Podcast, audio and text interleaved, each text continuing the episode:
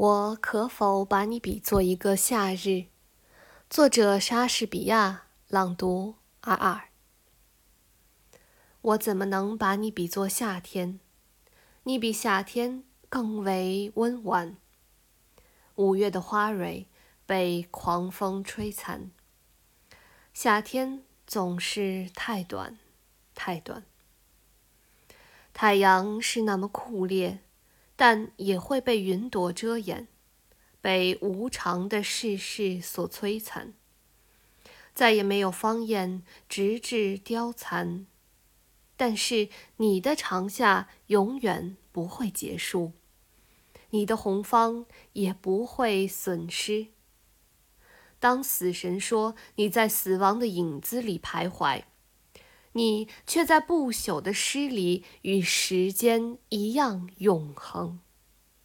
只要人类存在，只要人还有眼睛，这首诗就将永远存在，并且带给你永恒。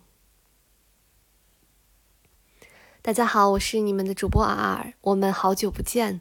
嗯，最近呢也比较忙，而且最近这半年感觉身体好像有点一般。不过我会尽量很快的调整好。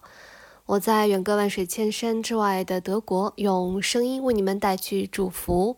我希望我们下一次很快能够再见，然后祝你拥有一个美好的一天。我们下一期再见。